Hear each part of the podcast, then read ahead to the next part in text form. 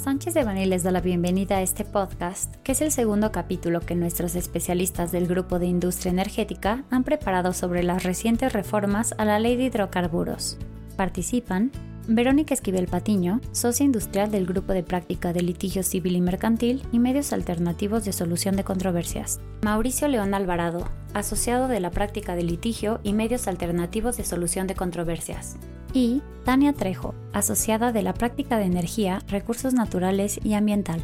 Les recordamos que este material representa una opinión, por lo que no puede ser considerado como una asesoría legal. Para más información, favor de contactar a nuestros abogados de manera directa.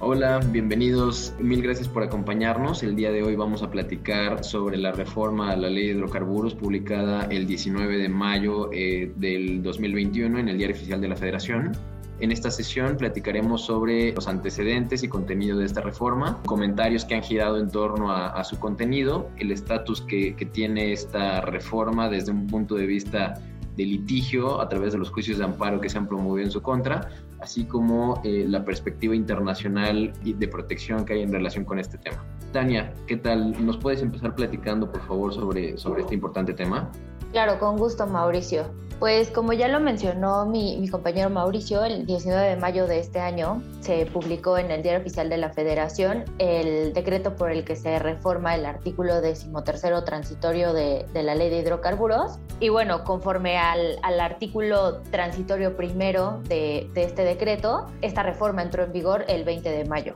Para poder explicar de qué trata esta reforma al artículo decimotercero transitorio, primero tenemos que remontarnos a las reformas constitucionales en materia de energía de finales de 2013. Y bueno, de acuerdo a estas reformas constitucionales, para garantizar que en la cadena de valor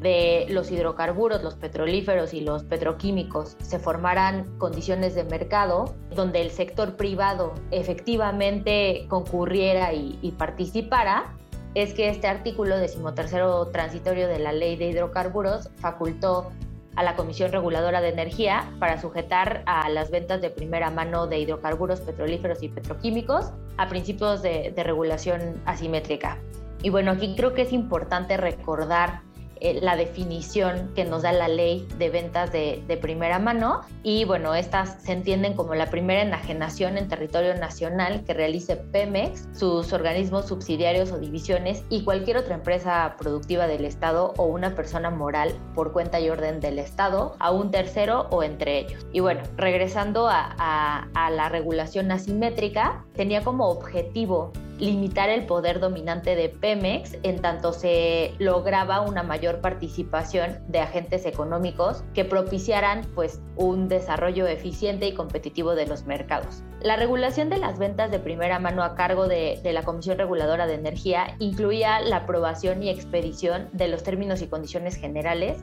así como la expedición también de, la metodología para el cálculo de sus precios. Luego, el 16 de diciembre de 2019, alegando la existencia de una mayor participación de agentes económicos en el mercado, la Comisión Reguladora de Energía, mediante el Acuerdo A 043-2019, deja sin efectos la, metodología establecida para que Pemex Tri, Pemex Transformación Industrial, determinara los precios de ventas de primera mano y en las terminales de, almacenamiento. No obstante esto, al continuar vigente este artículo decimotercero transitorio de la ley de hidrocarburos, también continúan vigentes diversas medidas de regulación asimétrica. De conformidad con esta iniciativa de reforma al artículo transitorio, tales medidas sujetan a Pemex a desventajas ante sus competidores limitando con ello pues eh, su posibilidad de participar en igualdad de condiciones en la comercialización de hidrocarburos, petrolíferos y petroquímicos. Sobre todo cuando de conformidad con esta iniciativa hay una mayor participación de los agentes económicos distintos a Pemex en el mercado nacional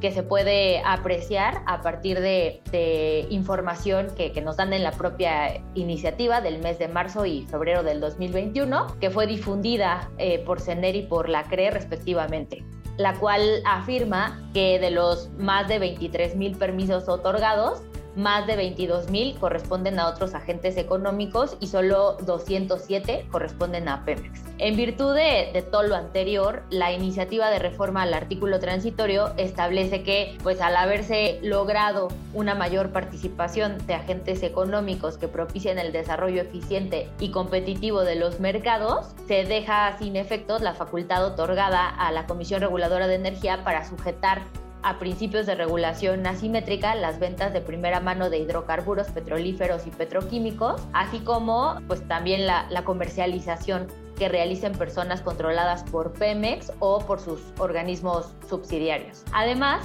la iniciativa prevé que la enajenación que realicen Pemex, sus empresas productivas subsidiarias o, una persona moral por cuenta y orden del Estado será considerada como comercialización en términos de, lo establecido por la ley de hidrocarburos y sus reglamentos, por lo que se deberán observar los principios de generalidad y no indebida discriminación previstos en la misma. Y bueno, en razón de todo, de todo esto, consideramos que la iniciativa podría afectar a todos los permisionarios de la cadena de valor de los hidrocarburos petrolíferos y petroquímicos, porque pues podría perjudicar la competencia al no impedir que Pemex esté en posibilidad de imponer las condiciones que desee en la venta de, de gasolina y diésel al mayoreo y establecer pues eh, de manera eh, totalmente unilateral precios discriminatorios sin intervención alguna. En virtud de esta reforma, eh, Pemex ya no tendría ningún límite regulatorio para incurrir en conductas anticompetitivas, afectando obviamente con ello a los demás participantes del mercado. Y esto, bueno, también trae como consecuencia que, que se reduzca la presencia de competidores en, en, el mercado, lo que eventualmente afectará la oferta de precios competitivos y, y productos diferenciados. Bueno, además, el decreto de reforma al artículo decimotercero transitorio de la ley de hidrocarburos, en su artículo tercero transitorio, estableció que en un plazo de 30 días naturales, a partir de su entrada en vigor, es decir, a partir del, del 20 de mayo, la CRE debía dejar sin efectos los acuerdos, eh, disposiciones, resoluciones, lineamientos relacionados con la imposición de principios de, de regulación asimétrica a Pemex y a sus organismos subsidiarios y fue por ello que el 21 de mayo se publicó en el Diario Oficial de la Federación el acuerdo por el que la CRE dio cumplimiento al anterior, dejando sin efectos 49 disposiciones administrativas. Es decir, la CRE no esperó a que se cumpliera este, este plazo de 30 días naturales y e inmediatamente al día siguiente de que entró en vigor esta reforma, pues llevó a cabo lo, lo conducente para dejar sin efectos estas disposiciones. En contra de esta reforma han habido un número importante de demandas de amparo indirecto que, al igual que las que hemos visto en los últimos meses, tienen efectos importantes para la competencia económica y por esa razón están siendo también conocidos por los jueces especializados en materia de competencia económica, telecomunicaciones y radiodifusión que tienen sede en la Ciudad de México. Estos son dos jueces de distrito que han analizado, pues bueno, todos estos temas en materia de energía desde finales de 2019 y de manera más importante a lo largo de 2020, y luego de analizar las demandas de amparo que fueron interpuestas en contra de esta reforma, pues han determinado conceder un número importante de suspensiones. Suspensiones que en un primer momento fueron provisionales, pero que en días pasados eh, también ya se convirtieron en definitivas. Estas suspensiones lo que ordenan es detener los efectos de, de la reforma, y específicamente lo que dicen es que durante el tiempo que esta suspensión se encuentre vigente, ninguna autoridad en el ámbito de sus respectivas competencias, ni siquiera Pemex, podrán poner en marcha lo que ordenan. Es decir, Pemex va a continuar sujeta a la regulación asimétrica preexistente sin que pueda aplicarse de ninguna manera esta eliminación ordenada por la CRE.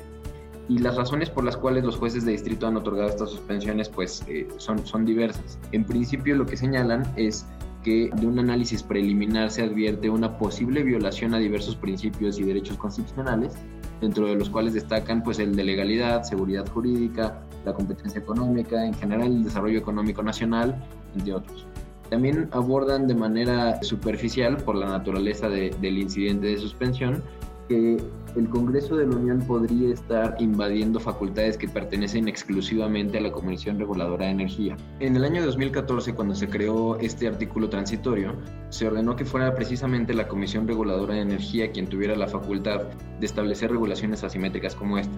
pues como, como saben, anteriormente veníamos de un monopolio en materia de hidrocarburos en el cual Pemex pues prácticamente era el único agente que, que operaba en este sector sin embargo, con la creación de esta reforma, pues lo que se buscaba era el ingreso de nuevos participantes, de nuevos agentes que compitieran y participaran dentro de este, dentro de este sector para redundar en un beneficio de la población. Sin embargo, ahora lo que está tratando de decir el Congreso de la Unión es, toda vez que ya hay más participación en este mercado, pues ya sería suficiente para eliminar esta regulación asimétrica de la cual se había sujetado a PEMI. Sin embargo, los jueces de distrito han dicho que pues es precisamente la Comisión Reguladora de Energía quien junto con la Comisión Federal de Competencia Económica tendrían que determinar si en la especie ya está resuelto este tema y ya no fuera necesario crear esta regulación asimétrica. Entonces hay, hay un tema de facultades también ahí inmerso. Y bueno, estas suspensiones, como ya comentaba hace unos minutos, ya tienen carácter definitivo muchas de ellas y están en vías de cumplimiento. Entre otras cosas, se ordena a la Comisión Reguladora de Energía publicar en el Diario Oficial de la Federación esta, esta suspensión. ¿Para qué? Pues para darle publicidad, para que todos los agentes del mercado y la, sociedad en general tengamos conocimiento de que esto no va a ser aplicado hasta nuevo aviso. Sin embargo, de hecho, el día de hoy se publicó en uno de los expedientes que están tramitándose ante estos jueces de distrito que, al igual que como ocurrió con la otra reforma publicada el 4 de mayo, pues ahora se está solicitando una prórroga. La autoridad está pidiendo una prórroga para darle publicidad a este tema y únicamente indica que está tomando las medidas necesarias para darle publicidad, sin embargo, no lo ha logrado hacer hasta el momento. Esto no necesariamente quiere, eh, se traduce en, una, en un incumplimiento de la suspensión otorgada, sino solamente un informe de la autoridad en el sentido de que está en vías de, de cumplir. Ahora, en relación con este tema, como mencioné hace unos momentos, es precisamente la Comisión Reguladora de Energía quien junto con COFESE, la Comisión Federal de Competencia Económica, quienes tendrían las facultades para verificar si esta regulación asimétrica tendría que continuar o no. Pero también viene bien mencionar que la comisionada presidenta de COFESE ya se ha pronunciado en relación con este tema. Y dentro de otras cosas lo que ha mencionado es que no, no, no deberíamos confundir que ya se cumplieron los objetos de la regulación asimétrica con, motivo de la emisión de un número importante de permisos a privados en los últimos años, ya que lo importante no es el número de permisos otorgados, sino tal cual el volumen en el cual estos agentes participan en este mercado. Entonces, es un análisis mucho más profundo que decir que en los últimos años se han otorgado cierto número de permisos en tal porcentaje a privados y en tal porcentaje a Pemex, cuando eh, en realidad el análisis es un poquito más profundo en el sentido de definir qué tanta presencia hay de otros agentes u otros competidores en el mercado, no así solamente por el número de, de permisos. Así que, pues bueno, estos asuntos van a dar mucho de qué hablar en los siguientes meses. Resta decir nada más que las suspensiones que se han otorgado al momento, al igual que todas las demás otorgadas en materia de electricidad e hidrocarburos en los últimos meses, pues ya están siendo impugnadas por las autoridades. Ya se están interponiendo recursos de queja y recursos de revisión en contra de estas suspensiones y tendrán que ser resueltos dentro de los siguientes meses por los tribunales colegiados también especializados en materia de competencia económica. Además de los procedimientos de control constitucional de los cuales nos estuvo hablando Mauricio, tal y como lo platicábamos en nuestro capítulo primero sobre la opinión a las reformas a la ley de hidrocarburos, que les invitamos a escuchar, esta, este, esta primera parte se enfocó sobre la reforma a la ley de hidrocarburos publicada en el DOF el 4 de mayo. Sin embargo, ya desde ese capítulo les anticipábamos que México como Estado soberano, huésped de inversiones extranjeras, se encuentra sujeto a potenciales responsabilidades derivadas de las obligaciones asumidas en tratados internacionales de los que México es parte. Ahora, como mencionábamos, estas obligaciones se pueden encontrar en tratados comerciales internacionales, en APRIS, mismos que claramente buscan fomentar el comercio bilateral o multilateral y precisamente para hacerlo también buscan garantizar la inversión extranjera, incluyendo estándares de protección que permitan instar medios de defensa internacionales para el caso de una injerencia indebida del Estado que recibe la inversión.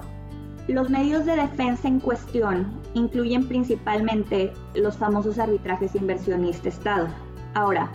vale la pena referir que no necesariamente la entrada en vigor de la reforma del decimotercero transitorio resulta en una reclamación en el arbitraje inversionista-Estado, pues generalmente la violación al estándar de protección internacional se integra de una serie de actos, medidas y pues consecuentemente efectos, ¿no? Por lo que definitivamente los inversionistas extranjeros podrán considerar en el contexto internacional junto con las reformas publicadas el 4 de mayo a la misma ley, e inclusive, como mencionaba Tania, con el acuerdo de la CRE 15-2021, publicado el 21 de mayo, cumplimentando la reforma del decimotercero transitorio, todos estos actos como afectaciones o violaciones a los estándares de protección bajo los tratados internacionales. Ahora, una pregunta importante a, a realizar es cuáles serían los puntos a considerar para establecer si determinado inversionista puede acceder a un arbitraje inversionista-estado bajo alguno de los tratados. Pues definitivamente, en primer lugar, tiene que considerarse si existe per se un tratado internacional del cual el inversionista extranjero pueda echar mano, ¿no? En segundo lugar, hay que tener eh, cuidado al evaluar y analizar la definición de inversionista e inversión bajo este tratado. Como tercer punto, hay que tener eh, cuidado con las cuestiones de tipo procesal formal que señalan estos eh, tratados internacionales, pues varios de ellos prevén cláusulas forking the road mediante las cuales un inversionista que ha optado por mecanismos de defensa nacionales quizá esté renunciando a eh, los mecanismos de defensa internacionales. O, caso contrario, existen tratados que exigen que el inversionista extranjero en primer lugar agote los mecanismos de defensa nacionales antes de acudir a los internacionales. Entonces, sí, las cuestiones de tipo procesal formal deben de tomarse en cuenta, incluyendo términos para prescripción de la acción internacional, entre otras, ¿no? Y como cuarto punto a considerar, pues claro, los famosos estándares de protección, ¿no? Que son los, los que tendrán la medida en la cual el inversionista eh, pueda buscar la protección bajo este mecanismo de defensa internacional. Y por mencionar algunos, pues tenemos en la mayoría de los tratados de los cuales México es parte, estándares como el estándar de trato mínimo justo y equitativo, que busca que en el ejercicio de la inversión el Estado receptor de la inversión no interfiera de forma arbitraria, discriminatoria o mediante abusos de autoridad en segundo lugar, el estándar de protección y seguridad plenas, buscando garantizar el desarrollo de las inversiones conforme a principios de derecho internacional. En tercer y cuarto lugar, trato nacional y trato de nación más favorecida, que de manera similar buscan que al inversionista no se le otorgue un trato menos favorable que el trato otorgado a inversionistas nacionales o inversionistas de un tercer estado y obviamente la protección en relación a efectos expropiatorios, expropiaciones directas e indirectas sin la debida indemnización. Ahora, por último, ya nada más para cerrar, sí hay que tener en mente que los efectos que tienen estos mecanismos de defensa no son equivalentes a los mecanismos de defensa nacionales de los cuales nos habló Mauricio, porque si bien estos mecanismos de defensa nacionales buscan pues revertir la reforma o, o que deje de tener efectos, ya realmente frente a un mecanismo de defensa internacional lo que estaría buscando el inversionista extranjero sería una indemnización por los daños sufridos derivado de esta multitud de actos, efectos, consecuencias que han tenido las reformas. Y por último, ya nada más, no olvidar que adicional a los mecanismos de defensa internacional que les he estado comentando, que me enfoqué principalmente en el arbitraje inversionista-Estado, también podríamos ver como consecuencia de esta reforma la imposición de tarifas en relación a los tratados de libre comercio y también podemos anticipar pues disputas internacionales no inversionista Estado sino Estado Estado. Eso sería todo desde, desde un panorama internacional. Muchísimas gracias. Pues muchas gracias por acompañarnos. Esta es la información que está disponible hasta el día de hoy, tanto de los juicios de amparo como desde el punto de vista regulatorio y desde la perspectiva internacional. Recomendamos continuar atentos a las publicaciones que realizamos en nuestras redes sociales, ya que en caso de surgir alguna novedad, pues con mucho gusto lo, compartiremos con todos ustedes. Muchas gracias, hasta luego.